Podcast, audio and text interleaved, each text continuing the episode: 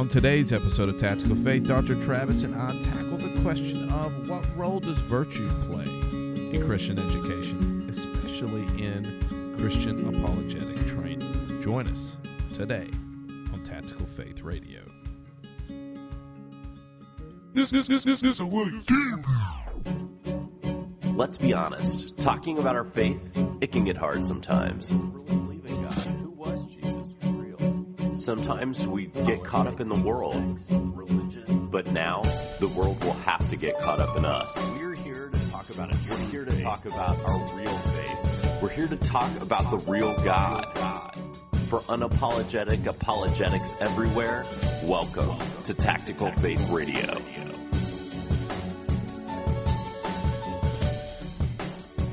Welcome to Tactical Faith Radio. I'm Matt Burford. And I'm Travis Goblins. And we are finally back together here to talk all things apologetics and theology, uh, especially when in, in concerning the state of Alabama, the South, and beyond. Travis, how are you? How are things going your way? Uh, I'm doing well. Staying Yeah. busy. Are you teaching at UAB now, right? University of Alabama, Birmingham, doing some stuff there? Yep. Yeah. What what, Enjoying it. what area are you teaching in? What what classes are you teaching? Uh, philosophy of religion and ethics. That's what I'm doing this semester, at least. So, with Tactical Faith, when we brought you on board, when I first met you, you were teaching at a small Bible college, and you were teaching in the area of philo- Christian philosophy or philosophy in general, right? The same kind of topics. Yeah. Yeah. Uh, I did apologetics. I, I taught New Testament uh, one round, and yeah. So, one of the things that brought me and you together, because we were both kind of involved in the same kind of area of research, um, me more ministry and practical. Uh, not saying yours is not, but of course yours is a research a doctorate. But we were both kind of playing around and reading in the area of virtue and character.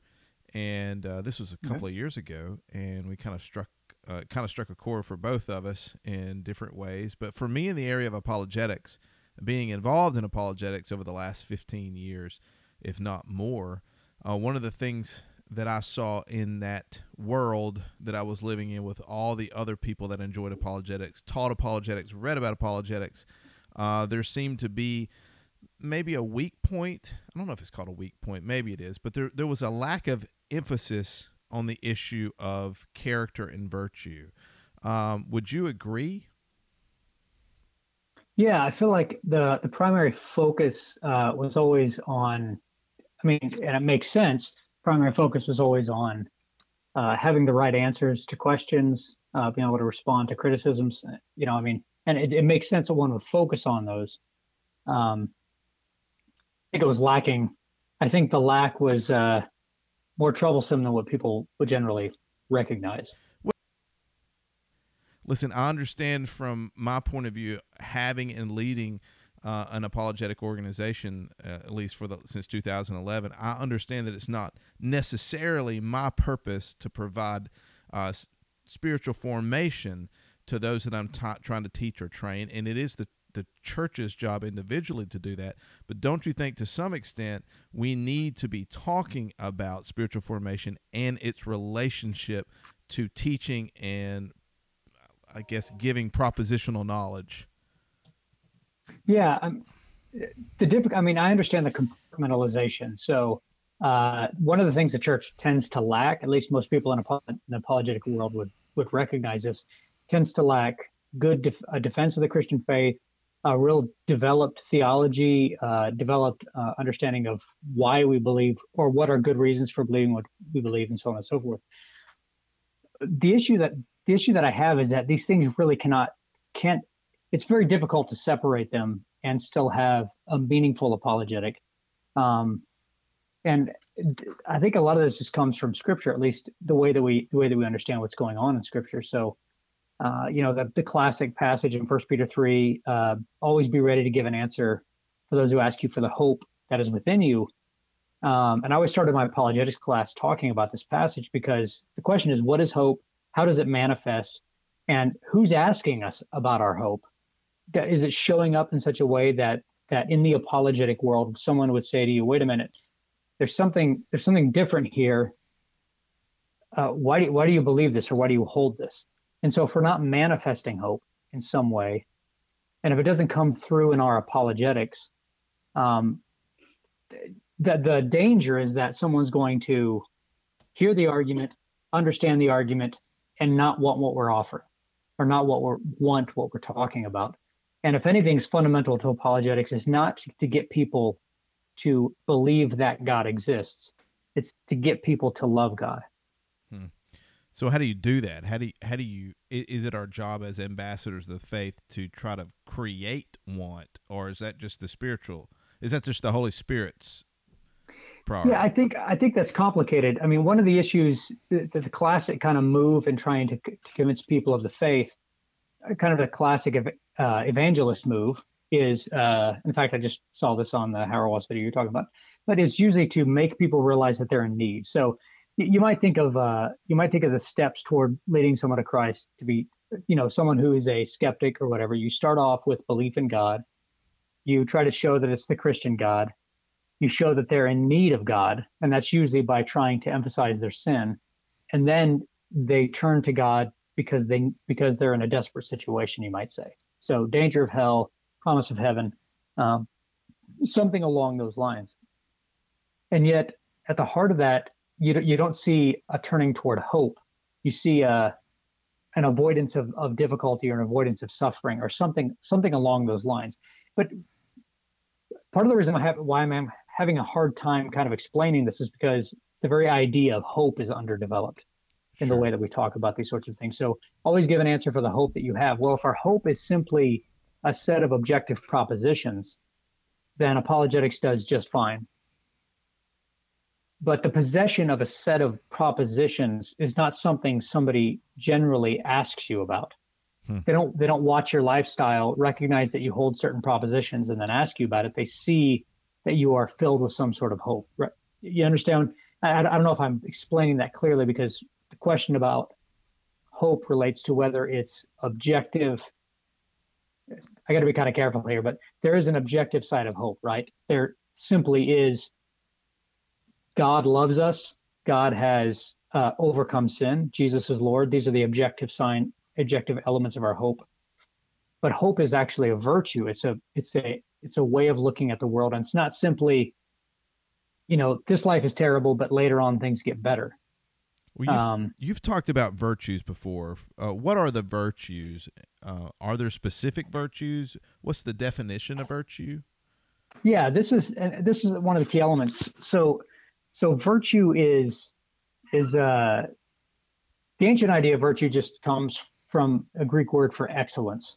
To be, uh, you might put it something like you to be fully what you're what you are made to be, and so you can look at Christ's uh, sacrifice and work on our behalf as giving us the opportunity to become what we were meant to be. And so, in many ways, Christ is the fully virtuous one, uh, the true, the true human, the one who is fully God, fully man, and was fully able to be what God intended humans to be. Um, and so, virtue, virtue is is our becoming what we're intended to be in living the way we're we're meant to be. And there are there there historically have been uh, four uh, cardinal virtues, what you might call secular virtues or universal vir- virtues. And those are uh, courage, temperance, wisdom, and justice. And then there are be considered three theological virtues or virtues that would not be virtues if there were no God. And that are those are faith, hope, and love. Um, you know, the three mentioned in 1 Corinthians 13. So what part do we play in that? As you know, as Christians, you know, I guess this is where the whole works um, faith issue and dilemma and conflict comes into play. But are we expected as Christians to reach towards excellence? Yeah, I think, uh, and this is another. this this might be more of a more of a difficult problem in in the general way that we approach salvation as well, in that we generally distinguish we we uh, in the hopes of making things clear and easily communicable, we divide up the elements of salvation into uh, justification or becoming, you know, getting to that point where you are uh, you are washed of your sins. You are legal. You might say legally justified. The legal the legal aspect, and we call that justification. And we separate that from the development of character, which we'd call sanctification. Um, and it makes sanctification appear to be sort of a kind of an added added thing that you probably should try to do. And it's you know it's kind of important but what really matters is that you get saved. So that that tends to be at least that's that's the inference i made uh, throughout a, a, good portion of my life. And so um, often we see something i mean clearly theologically we're taught that it's christ's work that saves us the indwelling of the holy spirit uh, de- helps us to develop and become sanctified uh, developing character um, what is the what is the person's role? Uh, I don't know. I mean, I can appeal to Paul where he says, "Work out your salvation with fear and trembling, for it is Christ at work in you." Um, uh, I think historically we can look back at different different positions on this, but uh, sanctification, the development of the verb, if we call sanctification that, that is a a mutual work between between the person and the Holy Spirit. It's, it's clearly the Holy Spirit must be involved. Yeah, and it's the whole concept of allowing the uh, allowing Christ to be Lord over everything, right, including every aspect of who you are. Like he's yes. he's forever in front of us. As a friend of ours uh, in town, Dale Wallace, reminded us this week when we both met with him. Uh, what did he say? That Christ ins, needs to be forefront. Was it one? How many minutes every five? Uh, what was it? One second in every yeah. minute, or yeah the idea that he at some point you need to be thinking about christ in in in in your relation to him as much as you can in order to continually reorient yourself daily right right and and a key element of what of what dale brought up and which this goes all the way back particularly to aristotle is that the development of the virtues really it's a lot of times we as at least this has been my was my experience i was always waiting for god to magically transform me. You know, you hear the stories about the person who was addicted to drugs or was an alcoholic or had some other kind of like uh, thing that was that was just eating away at them and they came to Christ and suddenly the desire was completely gone and all they wanted to do was you know read their bible and pray every day. Sure. Most of us don't have that kind of experience. Most of us you know we we we have we have a, a time when when we feel strongly motivated but then we settle back into kind of everyday life and that magic is gone. And uh, Aristotle talked about the development of the virtues, and Dale Wallace was kind of focusing on this. And a lot of Christians who have talked about character bring this up that it's about developing habits, right? So you you uh, you have a hard time praying. You know how you solve that problem? You start practicing praying. Right. Spend time in prayer. You know, and as you do that, you develop a you develop a habit for it, and you you you develop a capacity. And a lot of times, I think we're waiting. We're so emphasis we emphasize authenticity and spontaneity so much that we're looking for God to just change our desires instead of looking to work with God to change our desires. There's so much here, and this is the reason why for Tactical Faith over the next year, if not more, we're centering on. Uh, or at least our big theme by which we're creating our content and looking at all the actions by which we do as an organization is geared towards how can we talk about virtues and spiritual formation in light of things like teaching apologetics and teaching theology. So much that we could talk about, and we will in the future. But what about this connection between character and knowledge? Uh, that's something that I worked on in my dissertation at, at Beeson Divinity School was what is the connection between the concept of humility and the, the idea or the practice of Christian education. Um, you know, yeah. I, I, looked at the fear of the Lord as a phrase and as the beginning of, of wisdom and knowledge and understanding and those concepts. In your mind, w- where is the link or what is the relationship between who you are and how you perceive and understand the world and yourself?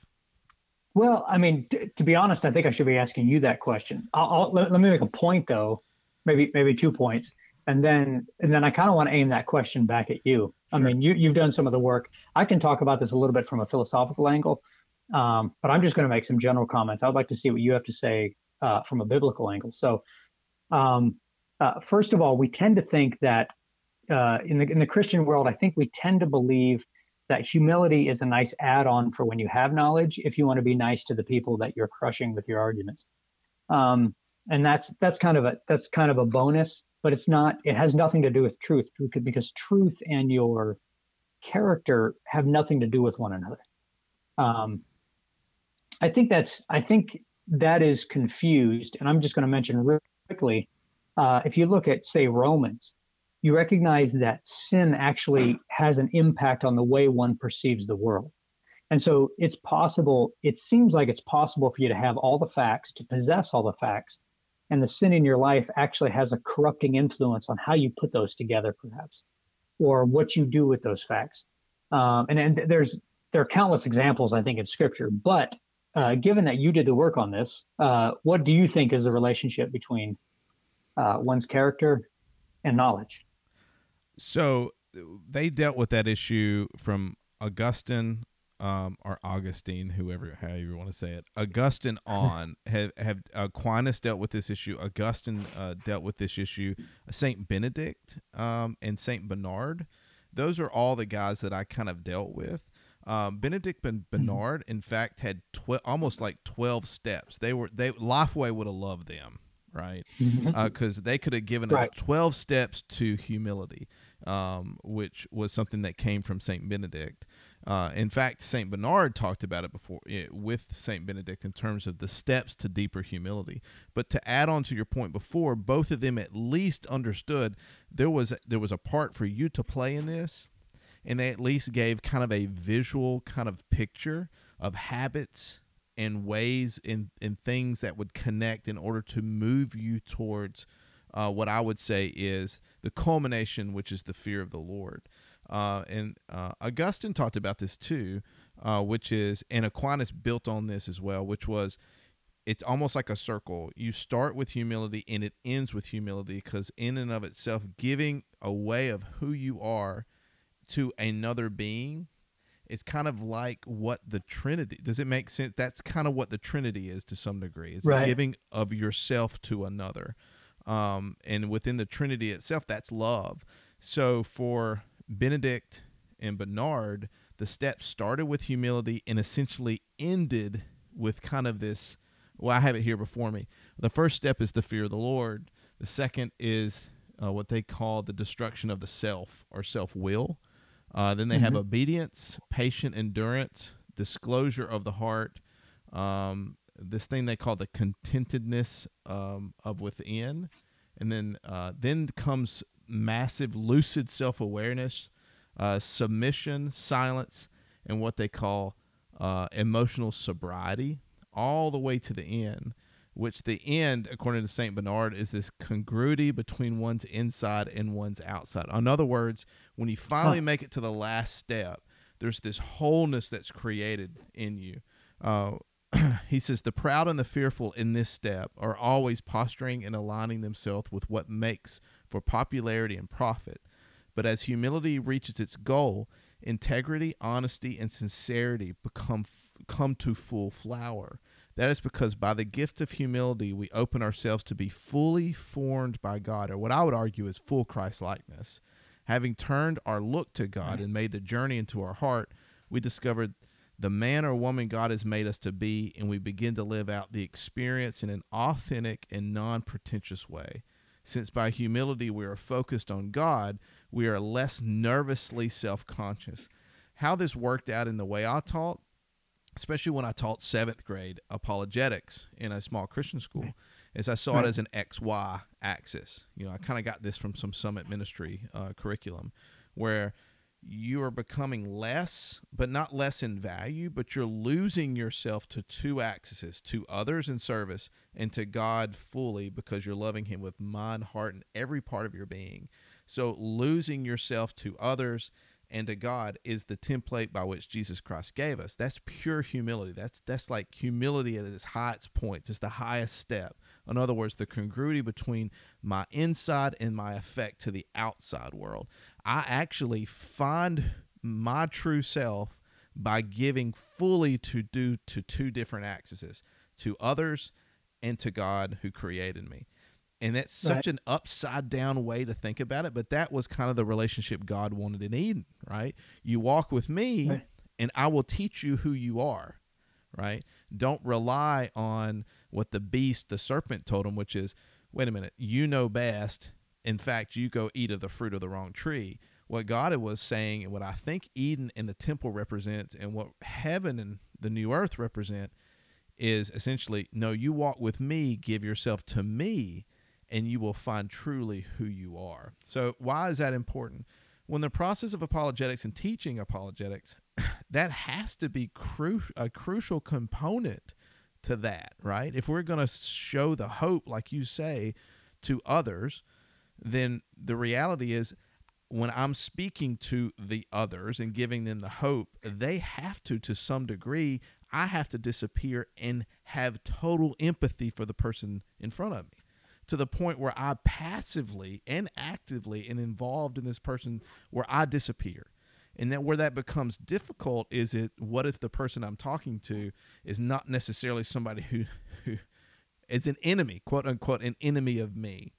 So what what we're saying here is to some degree I have to fully love this person in front of me and give them the hope, not even in ter- not not just the knowledge of what I know about God, but to somehow showcase this total encapsulating humility and love that I have for my father to the person in front of me.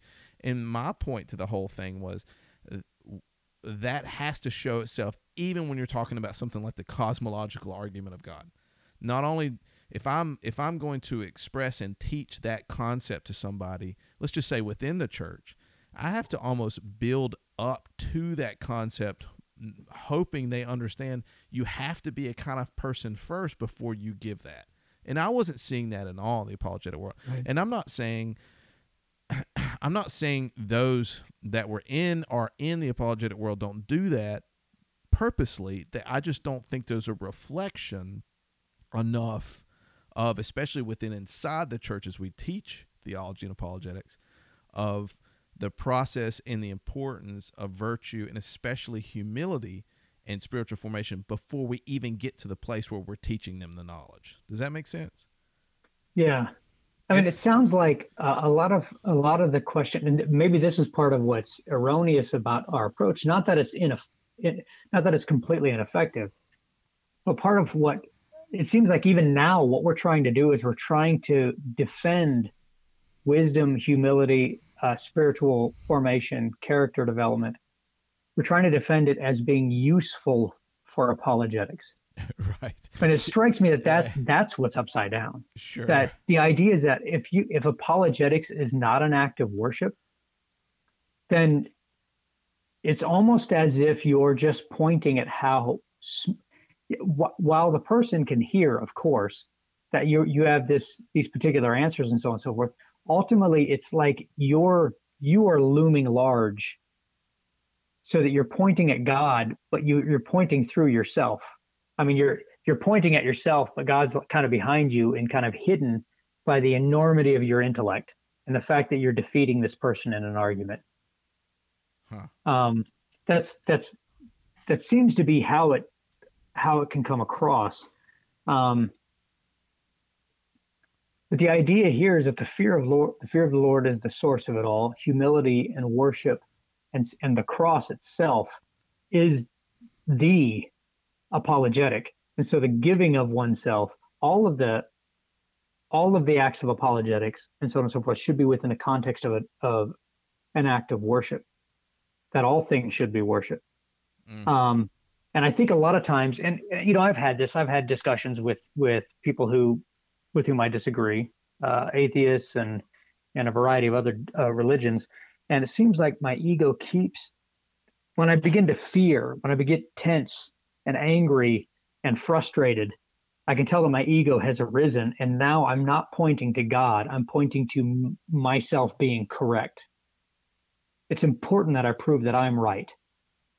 Um, and if if it's in those moments when I recognize I've left, I've ceased to worship, I've ceased to love the God that I'm talking about. I'm only talking about me now.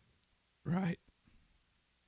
Um, but it's hard to recognize that if you compartmentalize all these different things. Well, there's the worship at church on Sunday morning, Wednesday night, whatever. I do the worship time, and then I do my intellect time, and then I do, you know, and then I do, you know, I do my personal whatever. But then I have the intellect time, and those are all compartmentalized. But the the point of I think a large I think that's a failure in our contemporary um, contemporary understanding of of the world that these cannot really be compartmentalized that everything is an act of worship. You worship god with with all your heart soul mind and strength. There's no part that's left out. And humility Um, and humility is a hard concept now to teach because we're so afraid of hierarchy and the abuse of hierarchy, especially especially today in today's time. I mean, we have these movements that are created like the like the Me Too movement and others who rightfully in some ways have noted massive injustices of abuse like, you know, Mhm. and they want to right those abuses. Um, you know, especially with humility. Humility has been used and abused. Uh, we had um, Eleonore Stump, Dr. Stump, come last year, the noted philosopher who's done a lot of work on humility. And that's one of the things she brought to my attention, especially in her works, was one of the reasons why we don't speak about humility because we're afraid of, because we don't know how it works, how it functions anymore, especially in a democratic society where we're all kind of scared of giving ourselves to another right and, and- because we know the minute we give ourselves to another, we open ourselves to abuse. And but love can't function without giving something of yourself to another, right? It can't. right i mean that's what love is and there's a danger there and there's a danger and a risk there. yeah Um, but it's such a crucial part of what I would argue, and you would argue as well, is that understanding the virtues, understanding char- these character traits and spiritual formation is, for me, especially humility, is understanding you can't you can't take on these hef- heavy issues and these heavy thoughts without first thinking about who you are in light of the Lord. You can't.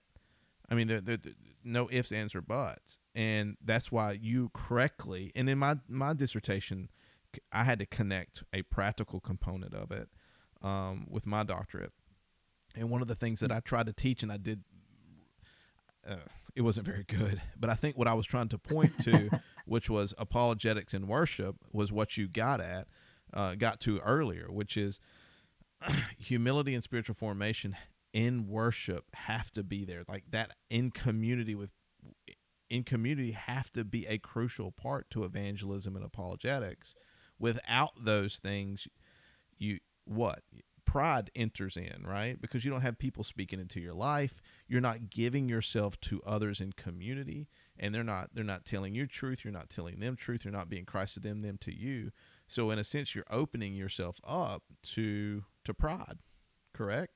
And the misuse of knowledge and the total misuse of knowledge. And not only that here's where i'd like to get to travis and i and i i know i know i'm up to some i know to some degree i'm close to something when i say when when when in wisdom literature it, the jewish world and the jewish community could speak about these things better than me and you can but they were it, i almost want to know it it would be interesting to talk to a like second temple jew and ask him these questions and he'd probably look at us dumbfounded. Well of course knowledge and character are intertwined. Why would you think otherwise? You know when did Right. the split happen? Is that a is that a modern approach to to knowledge? Is that a is that a an over rationalistic approach to knowledge that we inherited like a couple of hundred years ago Yeah, uh, that's a that's a really good question. I think I would have to reflect on that some, um, because there are there are ancients who really did connect. Um, like there's there's hints in Plato, at least if you read them correctly, I believe. There's hints in Plato that that not not hints, it kind of is right out in your face that if you are full of vice, then you you don't even know how to ask the right questions. Like you might you might possess a bunch of facts, but you just you're your questions are off. There's something wrong. It's like you try to skip ahead sure or something like that. Like these sorts of things sort of take place, and uh, and uh, so when when did that change?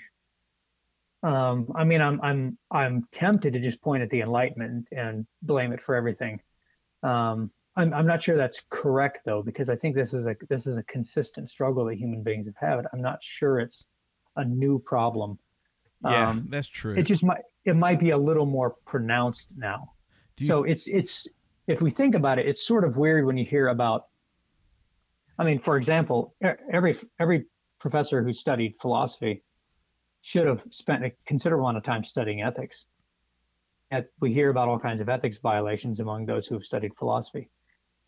That that should be surprising to us, but it's but it's not. Um, and and why? Like why? Why don't we find that separate? What is it about our per- perception of the world? Well, we we see we see truth as being uh, unconcerned with uh, you know, that line uh, among uh, some, you know, facts don't care about your feelings. Right. Uh, but my feelings sure do affect the way I approach facts. Um, uh, but that it's it's like a compartmentalization. There are simply facts. You have the uh, disinterested observer, the person who has no biases, observing, and so therefore, really, facts can stand up on their own without any kind of it doesn't matter what you feel about them. They they make themselves manifest. I think you're on point there of what you just said, and you wonder. And I don't want to lay this all on philosophers' issues. You know, uh, it seems like we always want to point to the Enlightenment, especially the the ones that were the great thinkers, like it was their problem. But don't you think mm-hmm. some of mm-hmm. this is manifest because we see um, that if you obtain truth, there's a certain element of power to obtaining truth. That goes all the way back to Genesis, right? The the first part of Genesis. If I have the knowledge, there is a there's a power to having that knowledge where I can control those things that are outside of me. So the yeah. pursuit of knowledge in and of itself, if not dealt with, if not thought about in terms of how I am coming to that truth character wise, um, I can utilize that truth in good ways and bad ways. Does that make sense? And with all, especially with it, I mean, we see all the benefits of gaining knowledge about the world around us, Travis. I mean, think of all the gadgets we have. We went to the daggone moon and back, right? Where, I mean, our lifespan is increased. Um, we, I mean, it seems like the more we know, the more control we have of the world around us. Right. And, and you see that. I mean, you, you, see that in the promise of the serpent, right? Uh, if you if you eat of the fruit, you'll have you'll be like God, knowing good and evil. But you also recognize that that's connected with I can possess knowledge without but I can possess knowledge in a state of rebellion against God's command. Right? And so there's this idea that that my humility, my my submission uh, and my love of God are irrelevant to truth. And you see that even in the first sin, right? Well, you can you can disobey God. He doesn't he doesn't he just knows that you're gonna, you know, you know, you're gonna be like him. So just don't worry about it. And so there's there's two things that actually take place. You'll be kind of like in a pure relationship with God. Um and uh you'll be able to um, you'll be in a peer relationship with God, and you can let you don't you don't need a relationship with Him to have the knowledge. Um, and in fact, if you're going to be in a peer relationship to Him, submission to Him is you, you can't you can't be in submission to Him. So you see, all these things sort of bind up together. That your your virtue doesn't matter, your relationship with God doesn't matter. None of that makes any difference. And this actually affects the way that we look at apologetics. If you think about it, our idea is that you can have, and, and I, this gets into some tricky, complicated territory when we're talking about apologetic method. But the idea is that it doesn't matter what a person's like. Truth, truth makes itself manifest to to to everybody, and so sin hasn't affected our minds, right? That's the kind of the view. We're corrupted in our desires, perhaps. We're corrupted corrupted in, in certain other elements, but our minds themselves have have stayed above and remained pure and you can i mean you could draw that back to gnosticism uh, manichaeanism all of these these these ancient heresies um, that just kind of got put together in the modern scientific the modern of science and so forth. Um, and we've kind of bought into it. Uh, and i think i think we can point to to a variety of examples where people who have become very very concerned with the intellectual side of Christianity, very focused on it, have after a time become apathetic and just lost interest in Christianity itself and in God.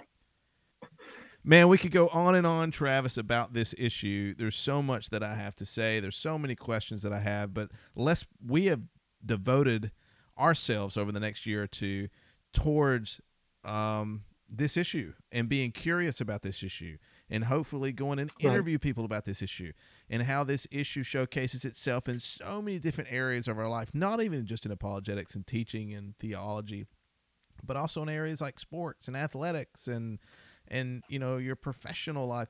You know who you are matters how you think and perceive the world outside of you. And that's something that you want to talk about and create content for. And you have a podcast coming up right yeah uh, i have i have one in particular that i'm going to be doing with a with a buddy of mine who's a phd in philosophy and we're going to be talking about the history of philosophy but in particular we're going to focus because we both have interest in ethics um, his his his work has actually been in in human rights and so forth.